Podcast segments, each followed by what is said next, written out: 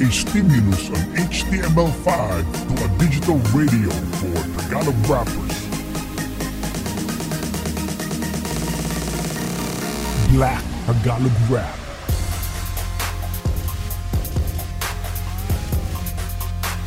Catch it on Spotify Podcast. Digital Music RSS twice a week. Black Tagalog Rap. Catch it on Spotify Podcast. Hosted by Andrew E. Ah yeah, once again.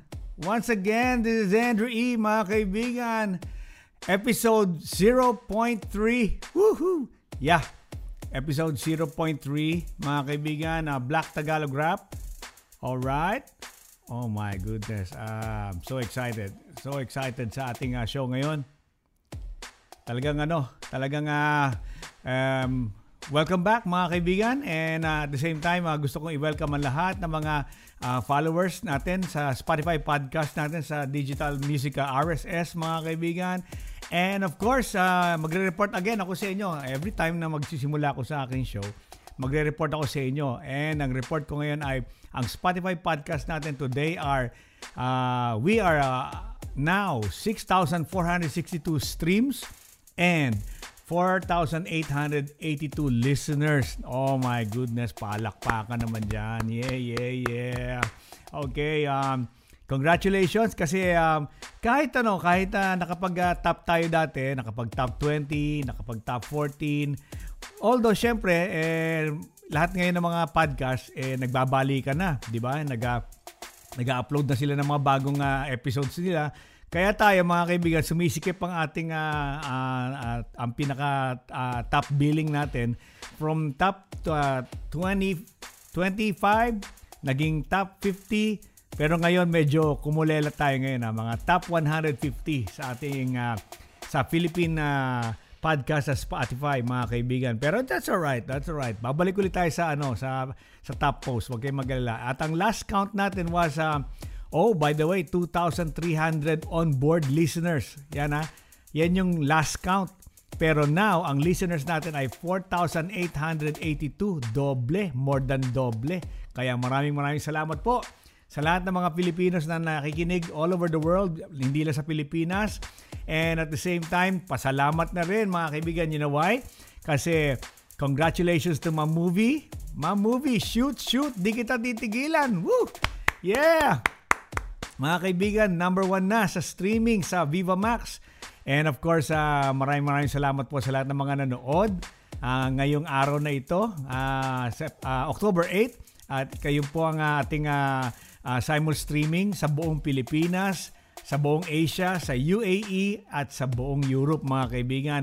And of course, uh, maraming salamat po coming from AJ Raval, Sunshine Gimari, Wilbert Ross, Juliana Periscova, Ali Katibi, Cherie, Angel Arcega, Angelica Cervantes, Deberly Milhouse, and of course, maraming maraming salamat. Uh, congratulations to Direk Altantay, mga kaibigan. Congratulations. Direk, congratulations po. Uh, number one na tayo sa Vivo Max.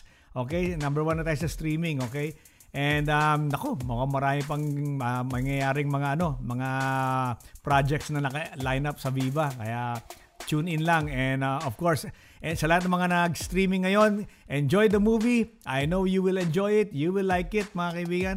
Yeah, I know you will like it and you will enjoy it, mga kaibigan. Kaya that's why uh, uh, mukhang uh, hindi nyo makakain ng inyong mga popcorn. okay, so uh, enjoy the movie, okay? Uh, maraming maraming salamat po, of course. And how to catch Tagalog Rap, mga kaibigan, twice a week.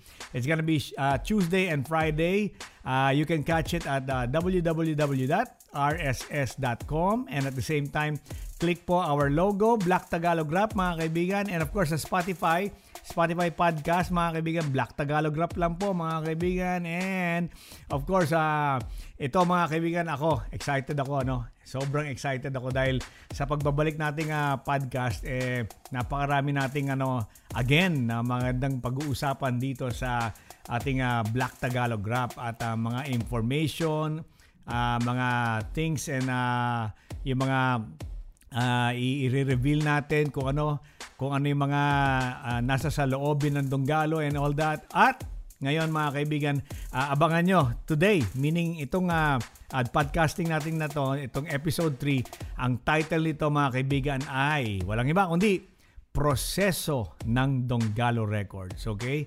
Kung paano uh, umaandar at kung paano uh, nagsisimulang umandar ang Donggalo. Ilalahad ko sa inyo yan mga kaibigan. At dito lang po sa ating um, podcasting sa uh, Black Tagalog Rap sa ating uh, digital music RSS mga kaibigan. And we are now on 192 kbps. Okay?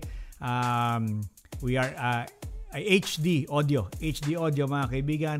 And uh, ano, napakaganda at napakalinaw. At uh, rinig na rinig nyo uh, talaga yung uh, kinang ng ating uh, audio for today and uh, yung mga nakaraan nating uh, episodes, okay? So, yon ang treat ko sa inyo, proseso ng Donggalo Records, kung paano umaandar at kung paano pinaandar ang Donggalo Records, mga kaibigan. And of course, very excited na ako to open up our show, mga kaibigan. Okay, to open up our show, here's gonna be a song, uh, something you've never heard from uh, Dos Terrible, mga kaibigan. Dos Terrible, uh, Sundalo ni Asin, mga kaibigan. And the title of the song is called Lodi, L-O-D-I.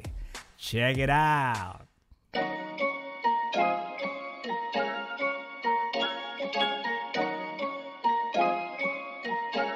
Binibining gusto makasama Sa babaeng ang ganda di lang pang kama Ugaling palabanan mo man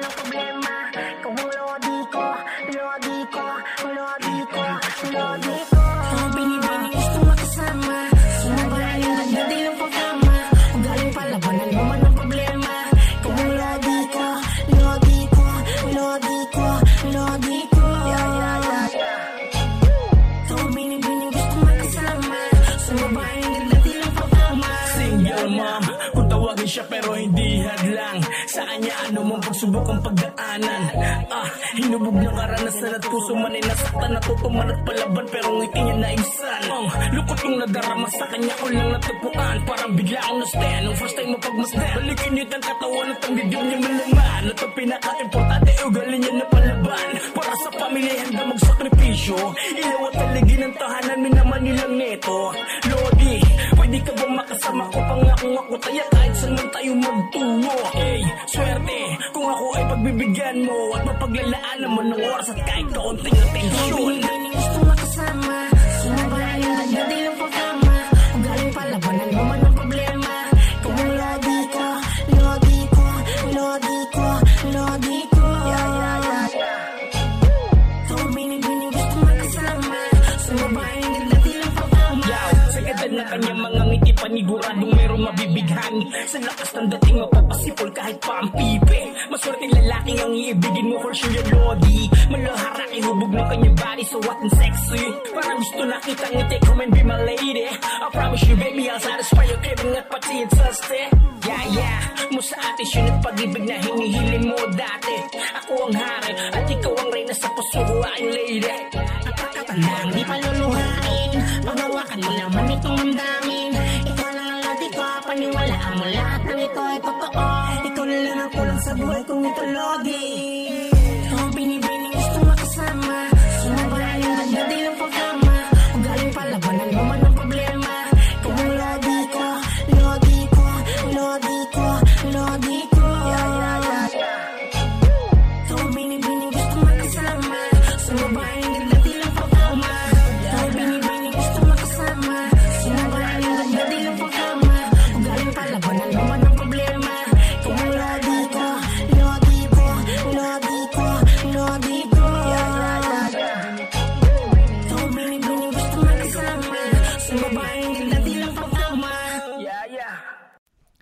mga kaibigan, we are now back. Mga kaibigan, we are back. Ah, narinig nyo mga kaibigan si ah, ah, Dos Terrible, ang ah, isang sundalo ni Asin, mga kaibigan. And the title of his song is Lodi. You heard it first here at Black Tagalog Rap, mga kaibigan. Ay, tinde. Ang ganda. Ang ganda ng kanta. Ang ganda. Very nice. Very nice. Very nicely done. Ah, so, congratulations and ah, ah, keep it up. Ah, keep the fire going, okay? So yon, uh, Dos Terrible and of course Sundalo ni Asin, Lodi, mga kaibigan. But bago tayo magpatuloy mga kaibigan, pakinggan muna natin at uh, a few words from our sponsor mga kaibigan at uh, pumasok na po ang ating uh, first sponsor for today. Walang iba kundi ang Wacky Corn Chips. Here we go! Pag walang wacky, walang party Pag walang wacky, walang party Pag maraming wacky, todo party Kapag maraming wacky, everybody Nasa bahay, sa school, call center, children's party Sa biyahe, sa picnic, sa sinihan, sa inuman Pag walang wacky, walang party And now we're back. Yeah, this is Andrea again, mga kaibigan, Black Tagalog Rap. At ang uh, title for the night, okay, uh, will be Proseso ng Donggalo Records. Ano yung proseso ng Donggalo Records? Ito, i-explain natin yan. Uh, okay, syempre, Donggalo Records, di ba? Since 1997, di ba? At ito ang naging uh, sistema you know, yung pamamalakad ko at saka yung pamamalakad ng Donggalo Records kung paano nagsimula noong, 90, noong 1997, okay? At ang mga style natin, yung style ng pagpapaandar, yung mga sistema natin ng mga pagpapaandar, no? yung mga tactics na ginagamit ko or ginagamit ng Donggalo Records at mga gimmicks, yon yun, yun ang uh, importante nung araw. No? Pero hanggang ngayon, yun pa rin. Uh, pero mamaya tatalakayin natin kasi mas uh, ano yun eh, mas matalas yung parang ngayon. Yung dati muna, doon muna tayo sa dati, okay? Um, ang dati kasi ang style ng Donggalo, mga kaibigan, ay uh, of course, uh, nagsisimula tayo noong 1997, maliit pa lang, di ba? Maliit pa lang tayo na company. In fact, uh, we are in in between um, contracts with uh, of course, um, mainly with uh, Viva Records at that time. And uh, merong uh, parte na nag-Neo Records pa, you know, na nag-sign ako with Neo Records para sa uh, production deal. Yeah, yun ang tawag doon, production deal. Okay, so um, Neo Records and uh, Viva Records.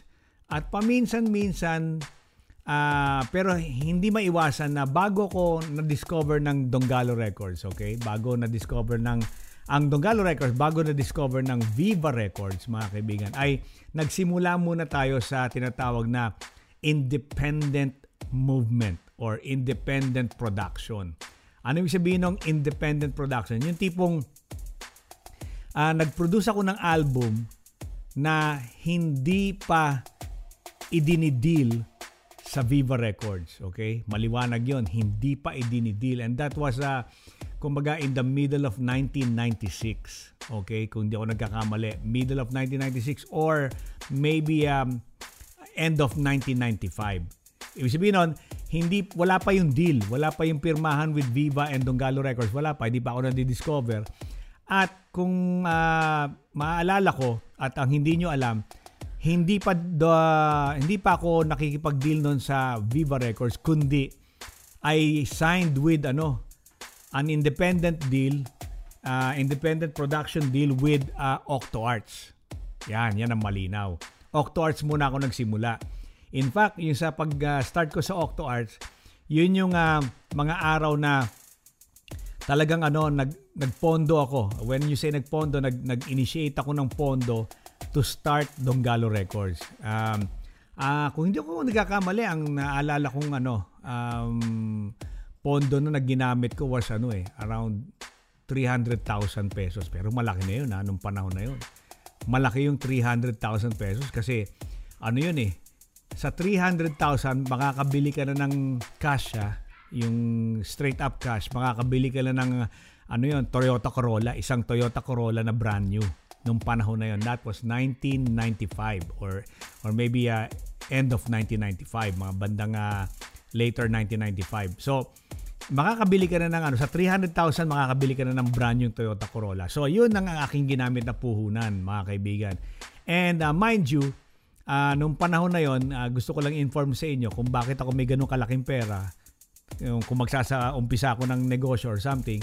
Eh, mga kaibigan, milyonaryo na po ako noon. At an early year pa nga lang of 1991. So, uh, four years ahead, uh, I was already a millionaire. And uh, kumikita na po ako ng malaki. And uh, that's why, nung naisip-isip ko, na tumibay-tibay na yung ano, di ba, nung nakwento ko sa inyo, tumibay-tibay na yung aking uh, pangalan na Andrew E.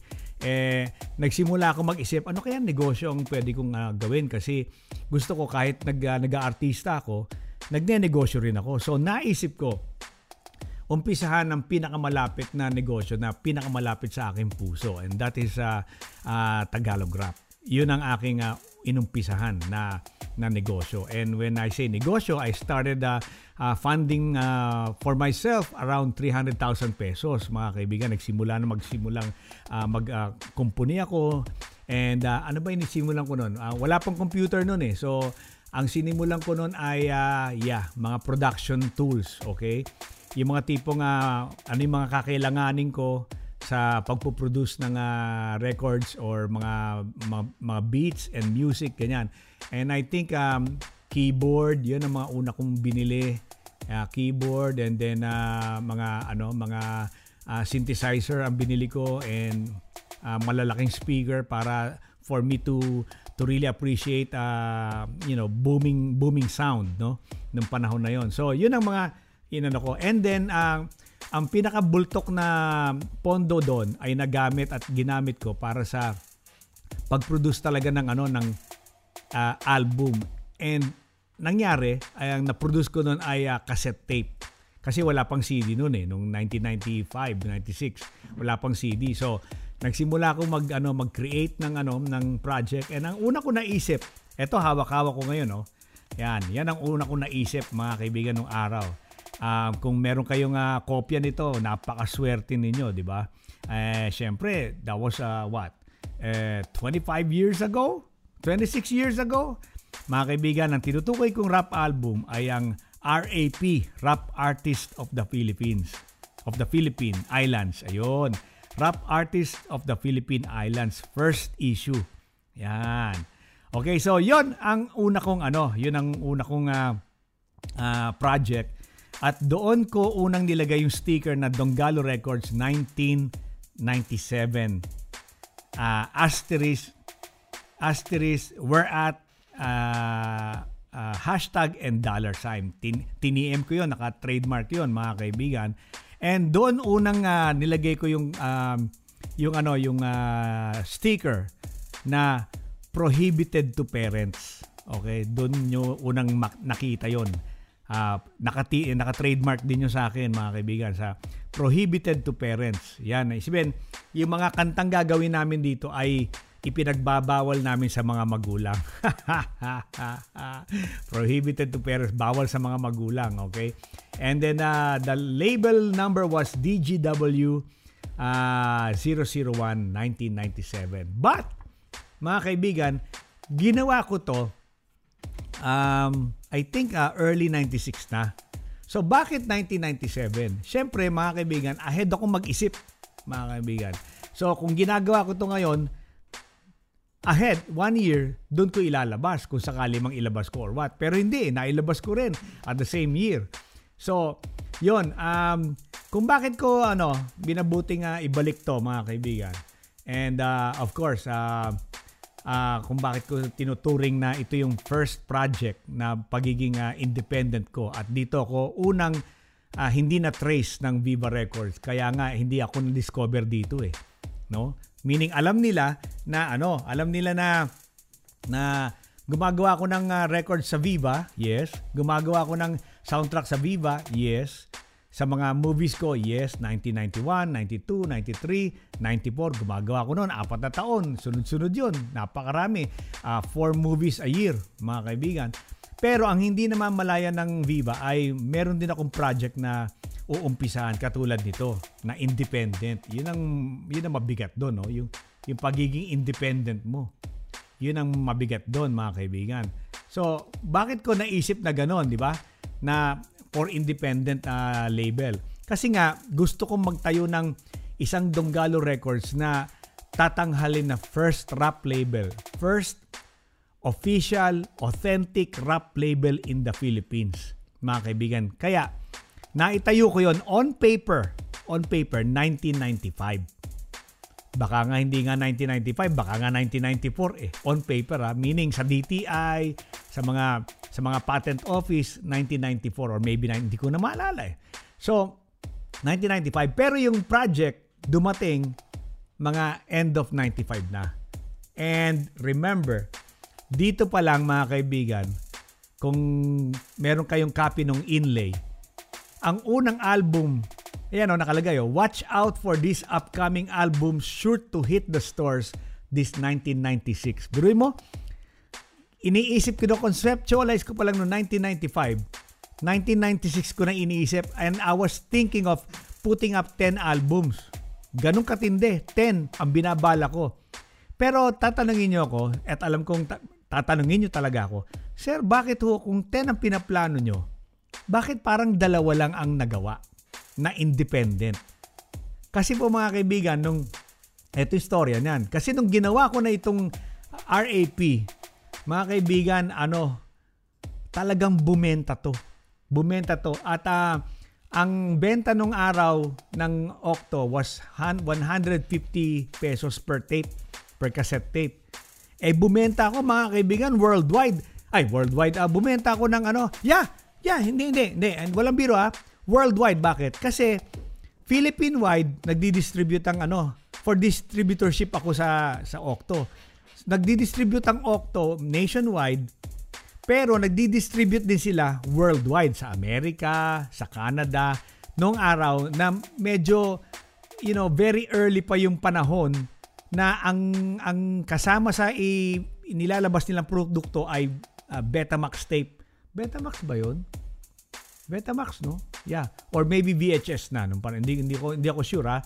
Baka VHS na. Kasama yon So, kasamang dinidistribute yun. Kaya, nakakarating din ang sales ko sa Hawaii, nakakarating ang sales ko sa Amerika. Pero, pakunti-kunti lang. Ang bultok talaga is talagang uh, Luzon, Visayas, Mindanao. At ang pinakamarami ay talagang Mindanao ang pinakamarami. Kaya mga kaibigan, yun ang explanation kung bakit mapakaraming uh, Donggalo records sa uh, fanatic at uh, mga fans dyan sa Mindanao. Kaya yan, mahal na mahal namin yan at mahal na mahal ko ang Mindanao mga kaibigan dahil sila ang unang uh, umembrace o yumakap ng Donggalo Records nung araw. Kaya balik tayo. Doon sa sa sampu na pinaplano ko, ito yung sinasabi ko kanina ha. Ito yung guide na sinasabi ko kanina, okay? Sabi ko kanina, kung uh, naalala nyo, uh, may style tayo sa Donggala, may mga sistema, may mga tactics ako yan na ginagamit, may mga gimmick na ginagamit. Ito yung isang gimmick ko, mga kaibigan. Ah, uh, kasi syempre lalabas yung cassette tape, di ba? So, ma- so pag bumili yung mga tao, mababasa nila to, di ba? Mababasa nila. So, sinasadya ko na maglagay ako ng inlay na may mga nakalagay na, for example, watch out for this upcoming album, sure to hit stores in 1996 Nakalagay doon, album to be re- released April, May, July, September, October, December. Nakaplano, 1996, buong taon. At nandun, mga kaibigan, kung doon sa may mga kopya nito ha, basahin nyo. Balikan nito, balintanawan nyo itong ano, itong uh, hawak-hawak ko rin. Uh, nakalagay doon, unang project ko na binabalak ay Ghetto Dogs. Okay, yun ang unang-unang project na binabala ko. Pangalawa, kung mababasa nyo, Andrew E. album. Ibig sabihin yung, para bang, kasi ang tagal ko na hindi gumagawa ng album eh. Puro ano na lang, puro soundtrack. So, parang eager na eager ako, kating-kati akong gumawa ng brand new Andrew E. album. Kasi, for four years, naipon yung mga idea, di ba? So, yun. Number two yun.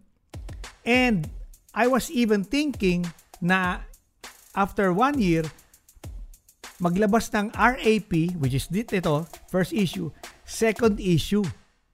Iniisip ko rin. Alright?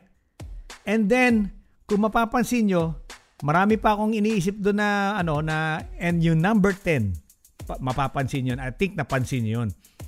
Nakalagay doon, tunay na malay. Sino yung tunay na malay, mga kaibigan? Uh, ang tunay na malay, kasi yun yung ano, yun sana ha, sana. Hindi ko sasabing yung yung ano. Yun sana. Yun sana ang ano, ang isang grupo na itatayo ko pero hindi ko na naitayo. Okay? Tunay na malay. Itatayo ko sana yon pero syempre ganito rin ang ganito rin ang taktiko nung araw hanggang sa ngayon, di ba? hindi ko sasabihin sa inyo kung para saan yung tunay na malay. Ang sasabihin ko na sa iyo, iniisip ko yon na itayo, pero hindi ko lang naitayo. So bakit ba ako meron akong idea na pinapabasa sa tao na 1 to 10, nakala mo naman talagang mangyayari. Mangyayari din naman, kayang mangyari dahil nagpondo na nga ako ng, ng funds sa aking Donggalo Records, di ba? Para simulan, para maglagay ng project. Pero tactic ko lang yun, gimmick ko yun mga kaibigan. Bakit? Kasi nung araw, napakaraming tao ang nakaka nakakarinig na. Na you know nakakapag uh, probably nag-iisip na rin sila maglabas ng mga ganyan. Pero wala silang huwaran. Wala silang you know yung role model. Parang wala silang example o wala silang template kumbaga sa English wala silang template. Ako lang ang template nila. So hindi pa nila alam kung paano magtayo ng record label or ng rap label. Kasi wala nga template eh. Ultimo, Ultimo Octo walang ganun. Ultimo Viva walang ganun. Nung panahon na yon, wala silang template. Okay? So, sa nasa akin ng template, di ba? So, itong template na to, pinababasa ko yan. Pero, yun ba? Pinababasa ko ba yan? Pinababasa ko ba yan para sabihin sa inyo na totoo yan? Oo, totoo yan. Pero may gimmick na kasama yan. May gimmick na kasama. At ang gimmick na kasama yan mga kaibigan ay, eto na, ilalaglag ko na, para lituin o lituhin ang mga gustong kumopya sa yapa ko. Yun ang talagang tunay kong hangarin. Para lituhin. Kasi mga kaibigan, noong araw, kapag nakaisip ako ng isang bagay, okay, syempre napakadaling, oh, okay yun na, okay yun na. Alam mo naman mga Pilipino, di ba? Okay yun na, alam mo mga Pinoy, di ba? Di ba? Okay yun na, okay yun. Gayahin natin, gayahin natin. O, di ba? So, kailangan, kahit nag-movement ka, kahit naggagawa ka ng mga bagay-bagay, meron ka rin dapat pampalito. At ang pampalito ay itong 1 to 10, hindi mo alam, mababasa mo yung 1 to 10, pero hindi mo alam kung ano dito ang itutuloy ko or kung ano dito ang balak kong hindi ituloy. Yun ang yun ang gimmick, yun ang tactic. Kasi mga kaibigan, I cannot compete with the main studios nung mga panahon 1997. Hindi ko kaya. Hindi ko kaya kasi malalaki yun eh. Malaki budget nila, milyon. Malaki ang company-wise nila. Um, may building sila, may manpower sila, maraming tauhan. Pero kahit ganun pa man mga kaibigan, nag-earn ako ng income. Okay? Nag-survive ako sa production at may mga earnings na po pwedeng magdire-diretso sa mga susunod kong proyekto. Okay? Kaya, yun. Yun ang isa sa mga unang step na sinusundan ko bilang style, bilang tactic, bilang gimmick ng Donggalo Records na uumpisaan kong rap label. Kaya mga kaibigan, pagbalik ko mamaya, pagbalik natin mamaya, eh, of course, uh, lalo pa nating uh, bubusisiin ang uh, kung anong klaseng mga gimmick o tactic ang tinanim ko doon para talagang hindi masundan yon Okay? So for the meantime mga kaibigan, uh, get ready for the second song na uh, meron tayo ngayon. Second song, okay? At ang second song natin mga kaibigan will be coming from, okay? Will be coming from uh, the group Aba, hindi, hindi the group, kundi mga Donggalo ano to ah. Donggalo uh, artist and ano and uh, Donggalo Brotherhood artist ah, di ba? So mga kaibigan, ang beat nito provided by Bros Beats, mga kaibigan, Bros Beats. And uh, of course, ang nandirito ay si Balaraw, si Talahib, uh, Lil Young, si Young One, si uh, uh, Dam Lone Wolf, Apollo One, Escapo, si Nas, uh, si Barubal, si Hambog, si GK Ibarra, si Amon, The Mob, Mastermind, Crazy G, MC Crane, Basti, and Drex Lira mga kaibigan. At ang title nila, at ang title of the song will be G-O-A-T, GOAT, Greatest of All Time. Pakinggan natin mga kaibigan. Here we go! Let me hear you say, hey, yo, this is dedicated to the only one King of Tagalog Rap, Andrew E. Ito po ay para sa inyo aming mahal na kuya. Wala raw!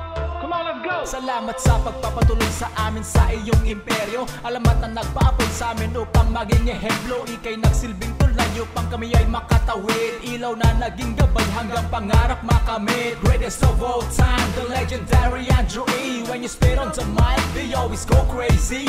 Isa ka sa dahilan kung bakit ako ay tumutula Makaambag ng mga awitin, papatok din sa madla. Isang dekada na rin mula nung kami magkumpisang Sumulat ng awitin at dito nagsimulang. Bumuo ng pangarap na balang araw kami ay makaambag ng mga awiting. Dagdag tibay sa tulay. Habang sinusulat ko to sumari Waking memory. Pinakinggan ko yan E since I'm elementary. Ang masa ay huling-huli Mapasok man ng movie. Dami mong napangiti kahit na gano ka moody. Ako ay na-inspira dahil naging mahiwaga. Nung biglang lumabas ang tinig ni Poch Maniwata. You make it cool every vibe Mapa-origo revive. Nababaliw ang crowd Pag nag-perform ka na ng live. Ang mag-switch sa ibang hero Ay say wag na uy Kahit sabihin E na bro ang baduy. Ang gusto ko'y maging sintayog mo parang eroplano. At mananatili ako loyal sa iyong dugano. You will forever be our king, our majesty. Isang hari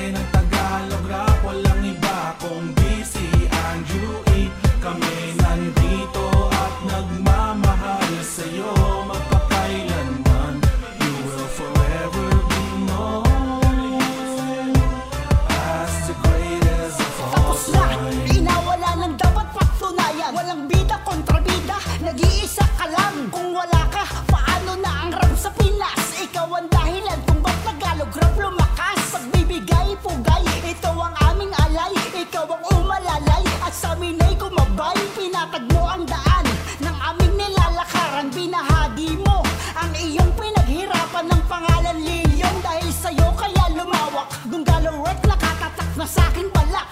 Name Else can I say? Bumitaw sa'yo at sa Dunggalo? No way May mata na nakakita, nakarinig, nakaramdam Nakadamanan, ramdam kong gantong gantong pakiramdam Tanging taong nagtiwala at sa akin naniwala Nag-iisang hari ng Tagalog rap Si kuya na sa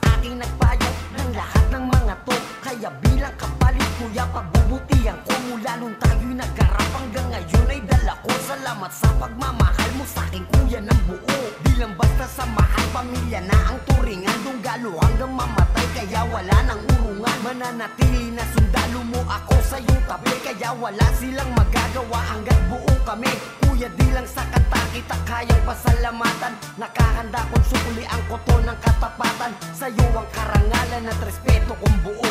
Kuya Andrew, i lahat ng to ay para sa iyo.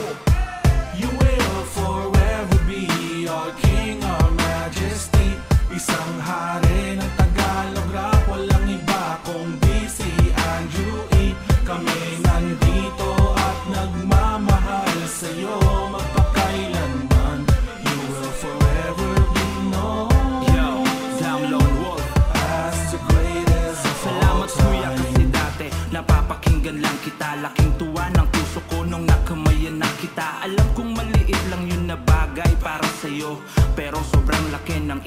sa buhay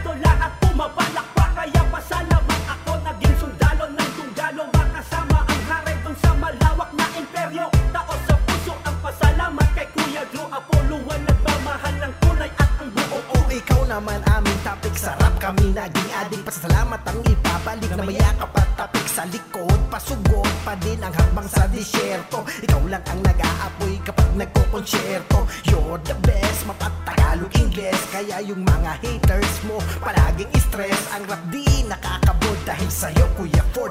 Lalo na nung nilabas mo Ghetto Dogs that was born to kill the devil. Tapos Madaming album nakasunod Ikaw na nga naging tulay Ikaw pa ang naging tungkod Kaya nung first Philippine Rap Olympic Nag-audition ako Isa sa matitibay mong freestyler Escapo At syempre, di pa huhuli para magsabi na respeto'y umaapaw sa nag-iisa na hari ng Tagalog rap. Walang iba, syempre si Andrew E. The longest running rapper sa Asian history. Hari ng Tagalog rap, novelty at party rap.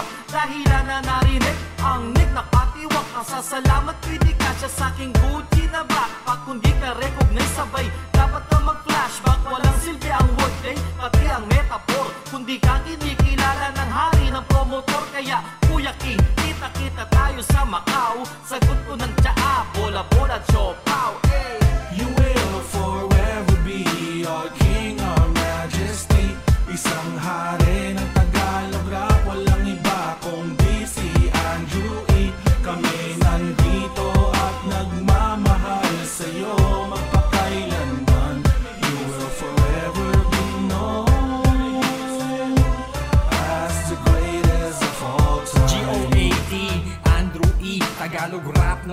classic pa sa band to me Sa aking top 3 Rapper siya ay 1, 2, 3 One and only. Rapstar that I want to be. Respeto at pagpupugay sa buhay na alamak Yan ang susi sa pinto ng tulay sa pag-angat. Pero kung wala ka nun, sige Tsaga-tsaga na lang sa bus. Kaso lang kasalubong yung bulldozer ni Putsch Salamat kuya, feeling ko lagi at home. Pagkasama dong Galo fam. Until the break of dawn. Every moment tinitreasure pagkasama ka And it's still fresh in my mind. Nung unang nakausap ka sa phone. Dear Kuya, napakadaming salamat po. Sa mga busikang Tagalog rap Ikaw nakatagpo. Ikaw ang pinagmula na Tagalog rap na tinutukoy. Kung hindi mo to sinimulan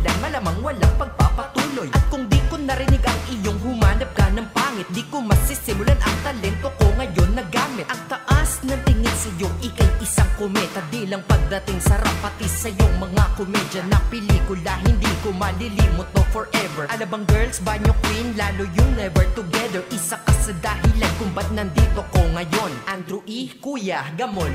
Yung isa, alam mo na yan. You will forever be our king, our majesty. Isang hari ng Tagalog rap Walang iba kundi si Andrew E Kami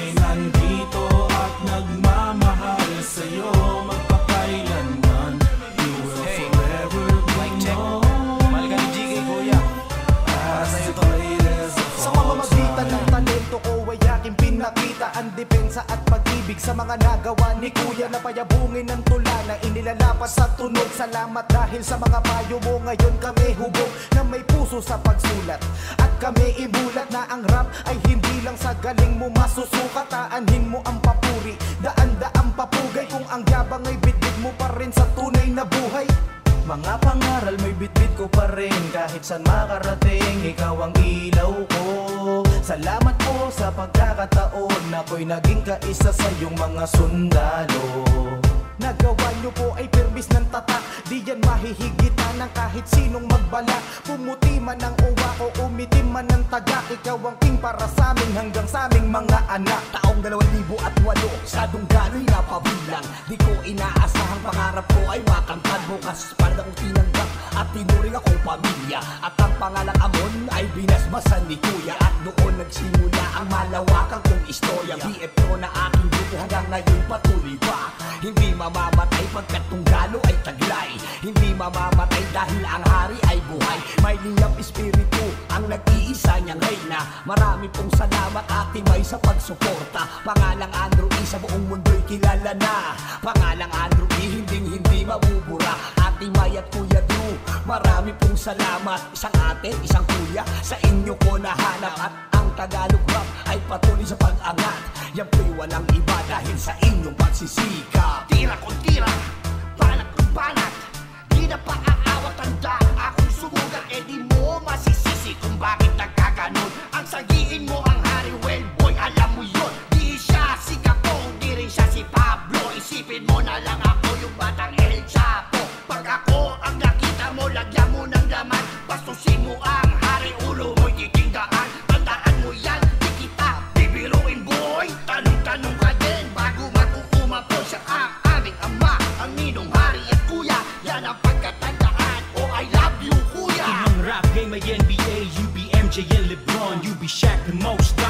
Jerry was the icon, more platinum records than Bill Russell's rings. More movies sa All-Star ng Sacramento Kings. You the Mamba, the Slayer, lahat naniniwala. Most offensive player, Pooch Maniwata. But despite being the greatest, you teach us to be humble. You reach out, you help out, kasama ka sa struggle. Di mo man kinakayaman ang pakikisama sa amin, pero ang pakikitungo mo ay tunay para sa akin. Di namin mababayaran cash man o kain, kaya taos pusong pasasalamat from the mastermind.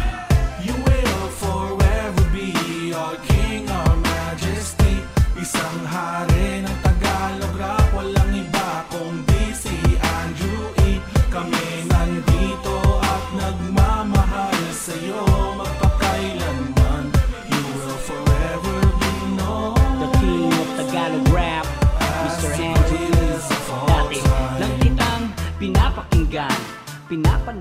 laging inaabangan. Sa radyo o sa TV, sa tape hanggang sa CD Ikaw laman ng playlist ko sa PC at sa CD At nang mamit ka sa buhay ko, daming nagbago Nang maging pangatlong apelido ko. Tunggalo sa malalaking stage Ay pinasasabak mo na ako Pinakikilala mo sa mga bigating tao. Ikaw ang unang nagpasakay sa akin sa eroplano Kaya di nagmadali kasi marami ka pang plano. At kahit san pa yan kuya ay laging kasama mo O lalo kung usapang patayin Yeah. Bumastos sa tungkalo Isang sundalo ni Gamor kahit kailan di tatalikod. Rotonda padaanan ako'y di mapapaikot. Loyalidad sa hari ay dekada nang nasubok. Sino mang bastos na ang sibat sa'yo tututok. Paramihan ng amba sinong maraming natulungan? Talk about facts boy, wag mong talikuran. Puro kayo flex na na-accomplish nyo. Ilang album ba nilabas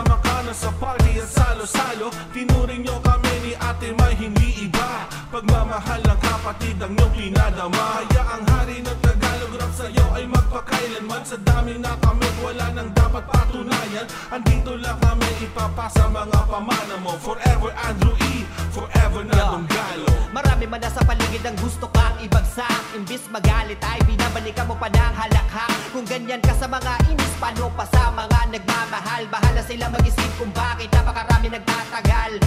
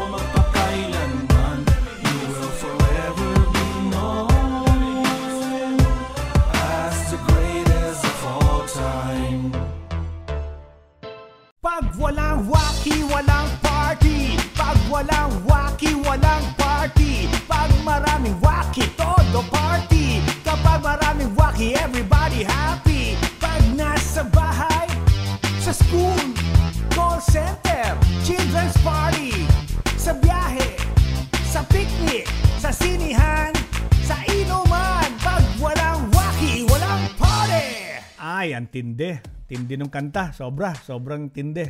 Ano, that was the GOAT, G-O-A-T. Yan ang title mga kaibigan. Uh, beat produced by Bros Beats. At ang ka- kasama doon na um, nag-spit ng rhymes will be Balaraw, Talahib, uh, Lil Yong, si Young One, Dam Lone Wolf, Apollo 1, Escapo, Nas, Barubal, Hambog, GK Bara, Amon, The Mob, Mastermind, Crazy G, MC Crane, Basti, and Drex Lira. Maraming maraming salamat po.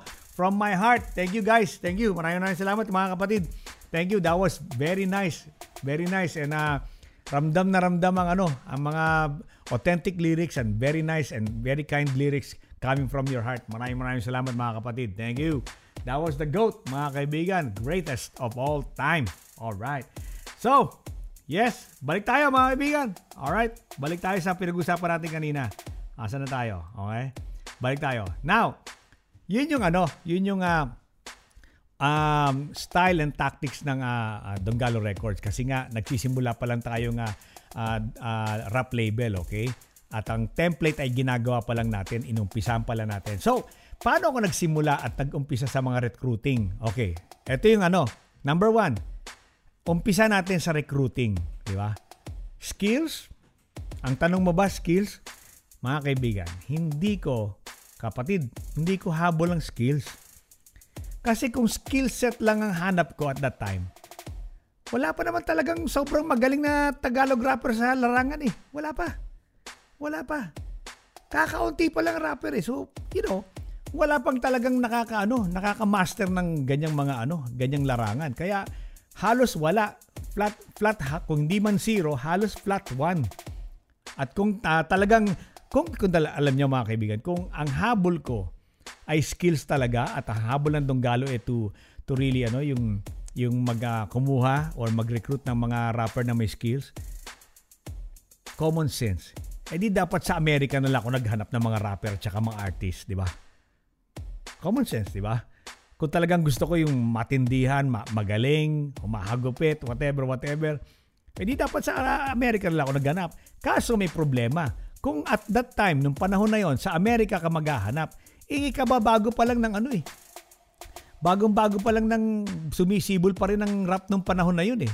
Halos halos ano, kumbaga possible pa lang yung ano, yung yung talagang uh, yung yung bumabaling ano, yung yung pinaka mga new ones sa Amerika.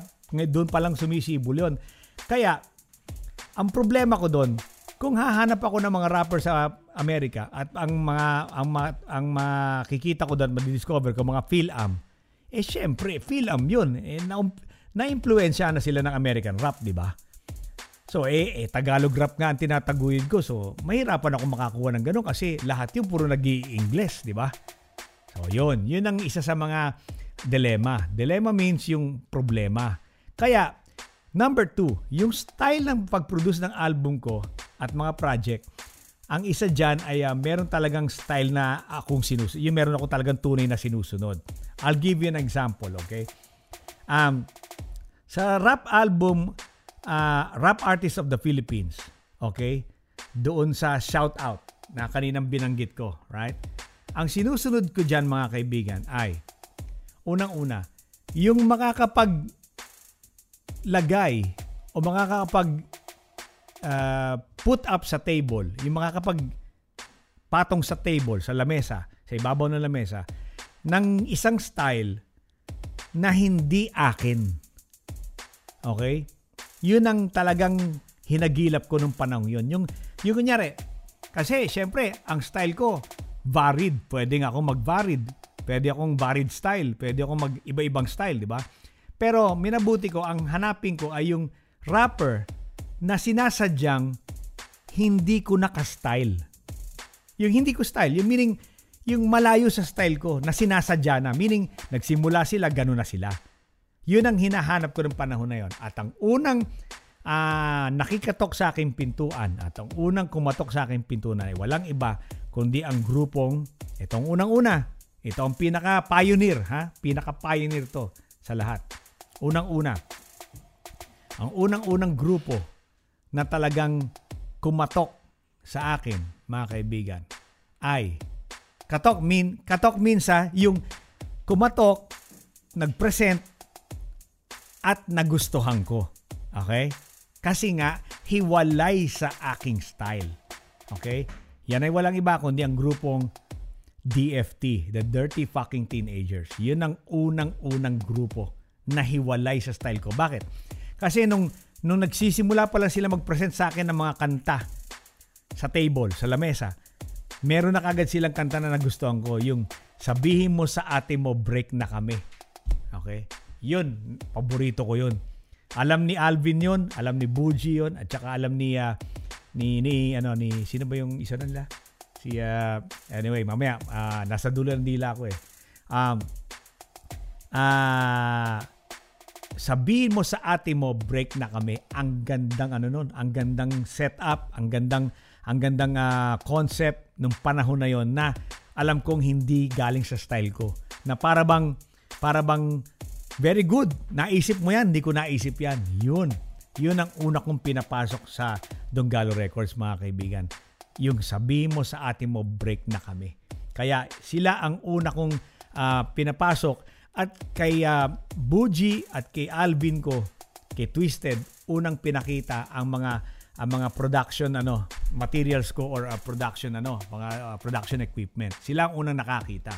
Kaya, yon mga kaibigan, isa dyan na sinunod ko and ah, ayun, ang, ah, ang ah, pangatlong ah, member na, na si Ariel. Si Ariel, yan, magaling yun, magaling yun.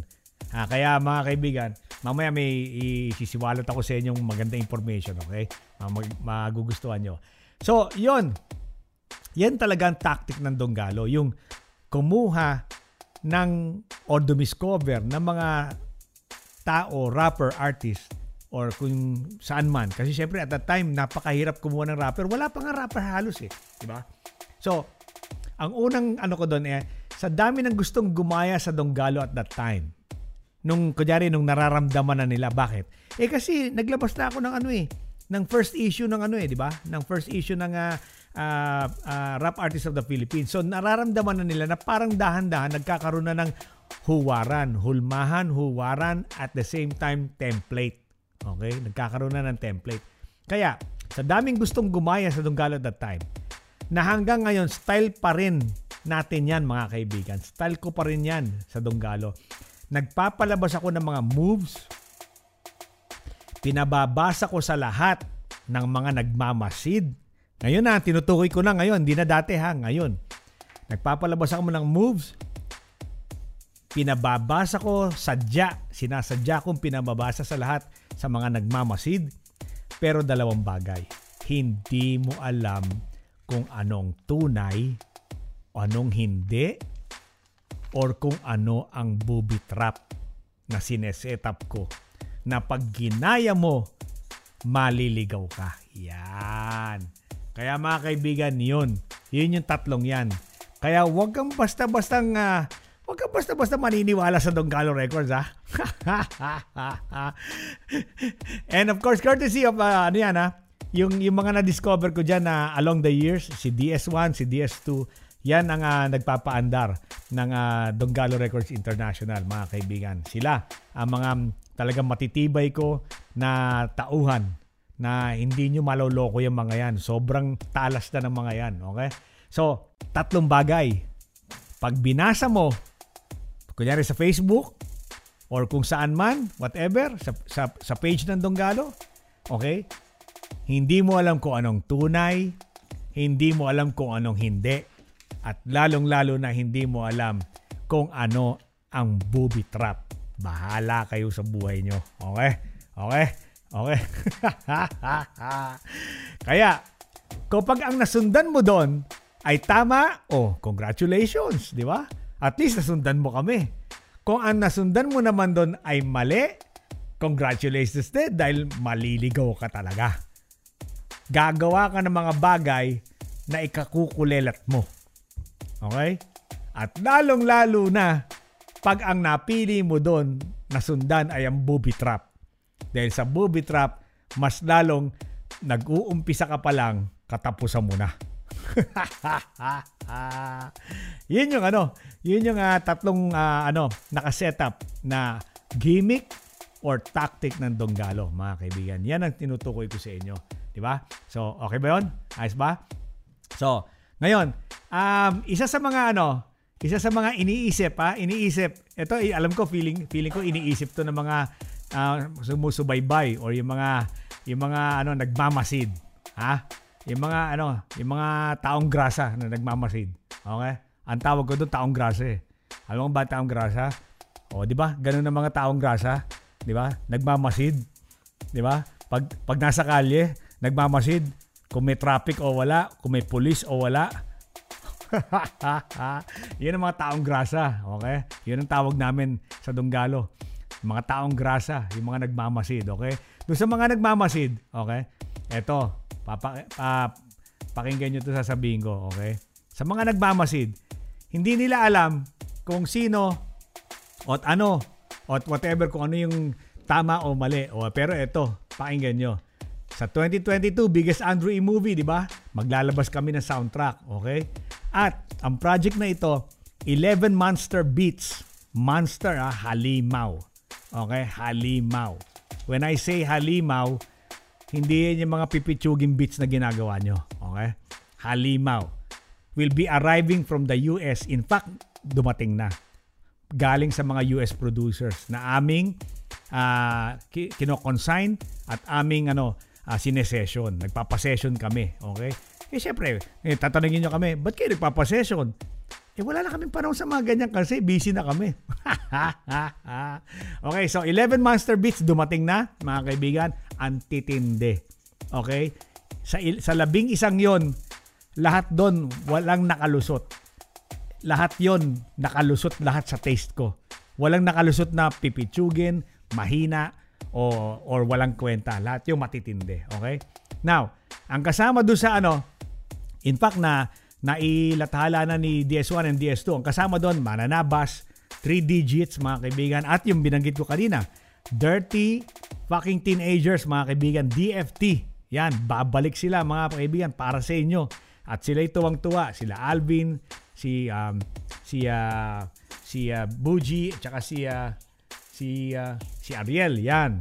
Tuwan-tuwa sila at uh, napakaligaya daw nila na narinig nila sa akin mismo na ibabalik ko sila at uh, pasasakayin ko, paangkasin ko dito sa ating uh, ano, movie soundtrack. Jiki Ibarra, Omerio, Ken Magat, Drex Lira, Basti, Salbakuta will be there, EHP will be there, Fat Nasty Crew will be there, Gagong Rapper from the US, Estranghero will be there definitely, Hambog will be there, Crazy G, The Moore Squad, MC Crane, Rymel will be there, Cruzada will be there, Don Man, Sam Boys in the Hood will be there, si Erning Bakal, ang uh, isa sa mga bago nating winelcome mga kaibigan sa Dunggalo Records. Welcome sa ating kapatiran, Erning Bakal. Kaya mga kaibigan, bubugayan doon. Di ba? Kaya kailangan bigyan natin ng isang matinding uh, pasalangin natin sa isang bitya na matindi. Okay? At mga kaibigan, the highlight for the highlight for uh, for the for the album would be ang ating bagong bago ha newest hardcore rapper Halik Hudas. Oh my goodness. Believe me. Believe me. Yung pinaplano, yung pinaplano ng Donggalo Records na na ano na music and beat sa sa uh, sa Halik Hudas oh, or kay Halik Hudas Oh my goodness. Matinde. Matinde. Bang for the buck. Bang for the buck. Yun ang matinde. 11 track album mga kaibigan to be released as a digital and vinyl on vinyl mga kaibigan. That will be January 22. Magsisimula kami mag-recording November at magsisimula kami mag-shooting sa January. Okay? At lahat ng binanggit ko mga kaibigan ay papipirmahin natin sa joint project ng Donggalo Records International and Viva Records. Pipirma yan mga kaibigan at lahat yan, lahat ng mga binanggit ko sa inyo ha, na rapper ay aakyat yan sa opisina ng Viva Records. Okay? Mismo sa opisina ng Viva Records at pipirma yan mga kaibigan for Viva Records. Kaya magkakaroon kami ng ano doon. Magkakaroon kami ng uh, uh, shall I say uh, magpe-Facebook live kami doon. No problem. Pa sa mga sa araw na uh, mapipirma yan mga yan sa Donggalo Records International and uh, Viva Records mga kaibigan. So, that will be the project, okay? That's a that's a very big project coming from me, mga kaibigan. Kasi sa movie ko yan isasalang at sa movie ko yan isasalpak sa brand new movie ko sa 2022, okay? Pero siyempre hindi ko pa sasabihin sa inyo kung anong ano, kung anong uh, what do you call this? Kung anong uh, uh, tawag doon, kung anong uh, title syempre. Okay? So, secret yon ha? Secret. Okay. So, yon mga kaibigan. ah yun ang ating ano. So, I would like to ano, I would like to uh, uh, get back again sa ating uh, pinag-uusapan. Pero bago uh, bago tayo bumalik diyan, syempre, of course, uh, uh, meron muna tayong uh, word from our sponsor, mga kaibigan. So, pakinggan natin. Coming from Wacky, Corn Chips. Take it away! Pag walang wacky, walang party Pag walang wacky, walang party Pag maraming wacky, todo party Kapag maraming wacky, everybody happy Pag nasa bahay, sa school, call center, children's party Sa biyahe, sa picnic, sa sinihan,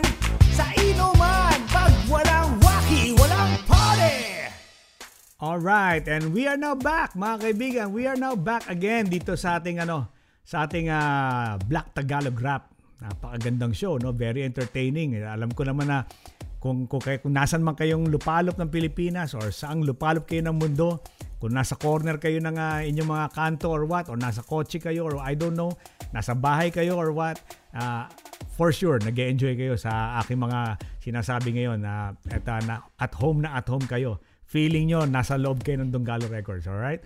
So, yun. Uh, balik tayo sa style. Uh, balik tayo sa style. Pero bago tayo bumalik sa style, ano, emphasize muna natin na supposed to be ngayong araw na ito, meron tayong ano eh, meron tayong uh, in-house uh, uh, guest na bagong artist, no? Supposed to be. Kaso hindi humabol yung ano niya. Hindi nakahabol yung uh, kanyang kanta. So probably sa 04, sa episode 04 mga kaibigan. At yan ay uh, walang iba kundi ang, ang bagong artist ni Beware. Uh, bagong artist ni Beware, bagong artist ng Death Threat mga kaibigan. And uh, he goes by the name of G Lock 9. Okay? Okay? So, yon bagong artist ni uh, Beware. At ang sabi niya ay uh, uh, same blood, same DNA. Hindi ah. Same blood, same DNA. Okay? So, yon. Uh, GLAC 9, mga kaibigan. Pero syempre, hindi ko alam kung anong pronunciation nila pag lumabas na talaga sa sa market 'yon, okay? Hindi natin alam, okay? Hindi natin alam. And that's by uh, Beware, mga kaibigan. Bagong discovery ni Beware uh, ng Death Threat, mga kaibigan. So, sayang hindi nakahabol yung kanta niya. Mapapakinggan sana natin 'yon. At pinromo ko pa nga siya, 'di ba? Nakita niyo sa sa poster natin sa 03, 'di ba? Sa episode 03. Pero don't worry, sa 04 yan, baka makahabol yan, okay? Now, uh, good luck sa kanya, okay? Balik tayo doon sa style, okay? Hanggang ngayon kasi, mga kaibigan, ganun pa rin lalo ang moves natin. Kasi may social media na ngayon, lalo na ngayon, di ba? May social media na, mas mabalis na mga bagay-bagay at ang sharing ng information sobrang bilis, sobrang lightning speed. Kaya kailangan mas lilituin natin ngayon ang mga nag, na, nasa labas ng Donggalo, yung mga nagmamasid, yung mga taong grasa. Ang tawag natin doon, taong grasa. Okay? Mga grease people. Kung gusto niyo social, grease people. Ayan. Social yan. mga projects na isinasalang natin sa tipong, you know, di mo malaman kung ano uunahin, kung ano isasalang, or kung anong hindi, anong totoo. Tulad nung, di ba, nung pinost natin sa DWI, sa Donggalo Records International, yung upcoming album, yung iba, yung iba hindi naniniwala dyan. O, edi, doon kayo sa side na hindi naniniwala. Eh, paano pag nilabas namin yan? Di pahiya kayo. Di ba? Di ba? Pagkalaki-laking pahiya kayo pag nilabas namin yan. Kunyari naman, naniwala kayo at hindi naman namin na ilabas yan. Kunyari lang, kunyari lang. You know, testingin natin, kunyari lang. Oh, eh basically, di ba? Kung nagmamasid kayo, kung nagmamasid kayo, 'di ba? Pahiya pa rin kayo. Bakit? Eh, taong grasa kayo eh. 'Di ba? Ina-anticipate nyo, hindi naman pala mangyayari. Pero sa amin sa mga taga Donggalo, yung mga uh, supporters namin, yung magmamahal sa Donggalo, yung mga yung believers ng Donggalo, hindi man matuloy yan, mga kaibigan. It's the same thing. Ganun pa rin sila, hindi nagbabago. Umaasa sila na merong mga project na ganyan matutuloy. Bakit? Kasi matuloy man o hindi, tuloy pa rin ang pagmamahal nila sa amin. Ganun kami kamahal ng mga believers namin. Ganun kami kamahal ng mga naniniwala sa Donggalo. Lalo't lalo na yung mga tunay na talagang fans. Eh, lalo na yung mga fanatic. lalo na yon. Kaya mga kaibigan, ang, ang gift namin sa kanila ay pag nailabas namin yan, digital songs, nalalabas sa Spotify at physical album vinyl. Okay? Kaya yung mga nag yung mga nagko-collect ng mga vinyl diyan ha, yung mga vinyl records ha, yung mga nagko-collect, abangan nyo.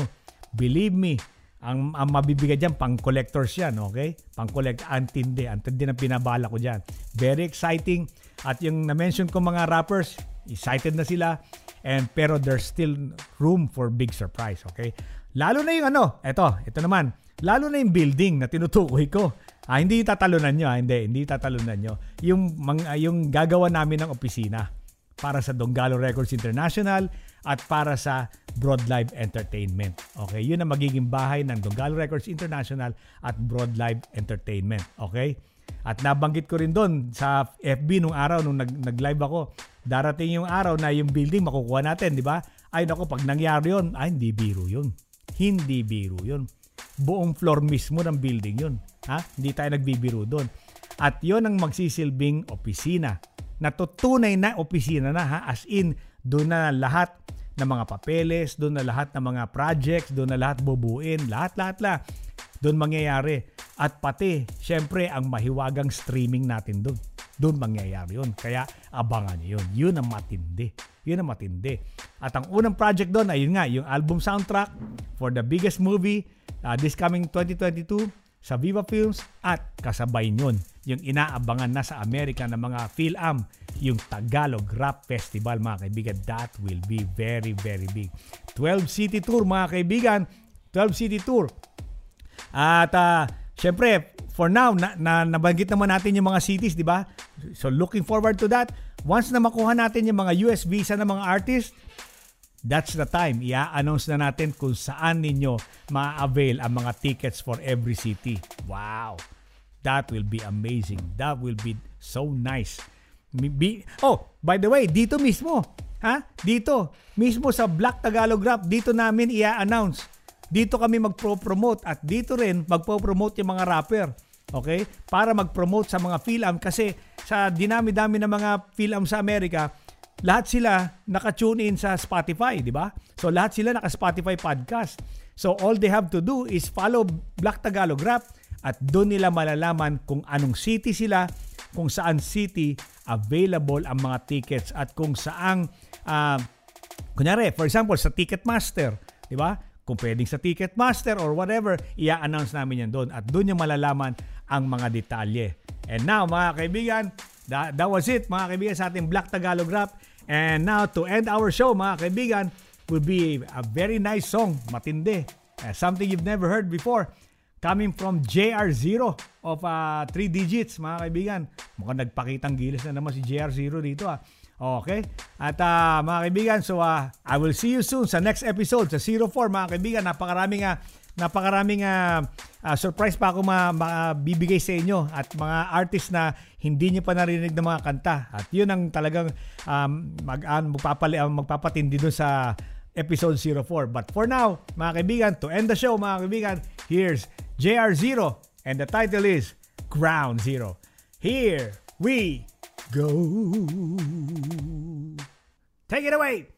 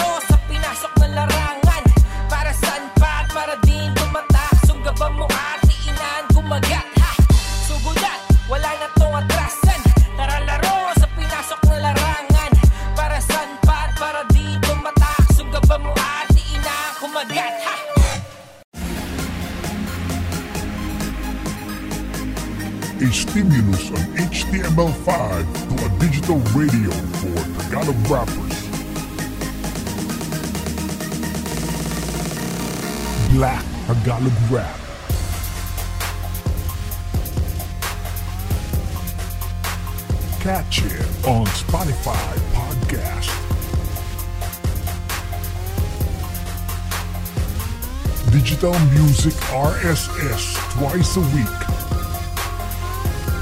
Black Tagalog Rap. Catch it on Spotify Podcast. Hosted by Andrew E.